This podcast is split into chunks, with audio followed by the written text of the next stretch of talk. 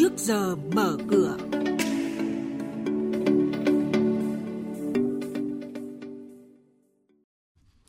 Thưa quý vị và các bạn, thị trường trái phiếu doanh nghiệp có dấu hiệu ấm dần. Gần 79.000 tỷ đồng trái phiếu doanh nghiệp được phát hành trong 7 tháng qua. Ngân hàng dồn dập xử lý nợ, đem loạt sổ đỏ ra thanh lý. Phiên giao dịch chứng khoán ngày hôm qua VN Index tăng nhẹ. Những nội dung này cùng thông tin về doanh nghiệp niêm yết đáng chú ý sẽ được chuyển tới quý vị và các bạn trong bản tin trước giờ mở cửa hôm nay. Thưa quý vị và các bạn, Văn phòng Chính phủ vừa phát đi thông báo kết luận của Thủ tướng Chính phủ Phạm Minh Chính, trưởng ban chỉ đạo tại phiên họp lần thứ 6 Ban chỉ đạo nhà nước các công trình, dự án quan trọng quốc gia trọng điểm ngành giao thông vận tải. Thông báo nêu sau 3 lần bổ sung danh mục dự án, đến nay có 25 dự án với 75 dự án thành phần thuộc nhiệm vụ của ban chỉ đạo. Khối lượng công việc cần chỉ đạo điều hành tổ chức triển khai thực hiện là rất lớn.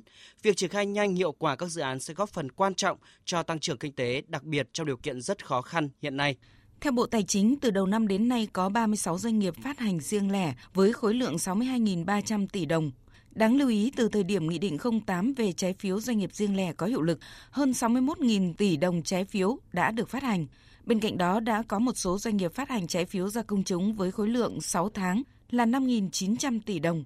Việc các doanh nghiệp chủ động đàm phán với chủ sở hữu trái phiếu đã góp phần ổn định tâm lý của nhà đầu tư, đồng thời cũng tạo điều kiện để doanh nghiệp có thời gian tái cơ cấu, phục hồi sản xuất kinh doanh, qua đó có dòng tiền để trả nợ khi trái phiếu đến hạn sau quá trình tái cơ cấu. Ông Vũ Hoàng Dương, Phó vụ trưởng vụ tài chính các ngân hàng và tổ chức tài chính, Bộ Tài chính cho biết. Các cơ quan quản lý sẽ tiếp tục hoàn thiện khung khổ pháp lý, tăng cường trách nhiệm của doanh nghiệp phát hành cũng như là của nhà đầu tư trái phiếu và các tổ chức cung cấp dịch vụ, ổn định thị trường bất động sản cũng là một yếu tố rất quan trọng hỗ trợ thị trường trái phiếu doanh nghiệp. Theo Hiệp hội Thị trường Bất động sản, 70% khó khăn của thị trường bất động sản là xuất phát từ thủ tục pháp lý. Chúng tôi hình dung rằng nếu mà chúng ta gỡ được 70% này, ấy, doanh nghiệp nhanh chóng bán được sản phẩm ra thị trường, thu hồi lại dòng tiền đầu tư của mình và cái dòng tiền đầu tư ấy sẽ được sử dụng để mà tái cơ cấu lại nợ cũng như là trả nợ trái phiếu doanh nghiệp. Hoạt động ra bán nợ xử lý tài sản đảm bảo của các ngân hàng diễn ra khá sôi động trong thời gian gần đây, trong đó hàng loạt bất động sản từ phân khúc giá trị thấp đến cao cấp được đưa ra phát mại để thu hồi nợ.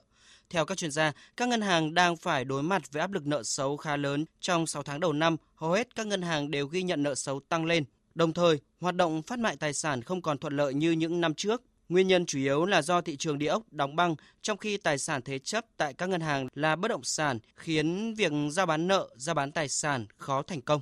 Ủy ban Nhân dân thành phố Hà Nội vừa báo cáo Bộ Kế hoạch và Đầu tư về việc trên địa bàn đã và đang triển khai thực hiện 17 dự án đầu tư theo hình thức hợp đồng BT. Trong đó có 11 dự án đã hoàn thành xây dựng trên địa bàn thành phố Hà Nội. Có 6 dự án đã hoàn thành từ nhiều năm nhưng đến nay vẫn chưa quyết toán. Do đó, Ủy ban Nhân dân thành phố kiến nghị Bộ Kế hoạch và Đầu tư xem xét chấp thuận đề nghị của Ủy ban Nhân dân thành phố về việc tiếp tục thực hiện dự án đầu tư theo phương thức đầu tư xây dựng chuyển giao BT, hình thức hợp đồng BT.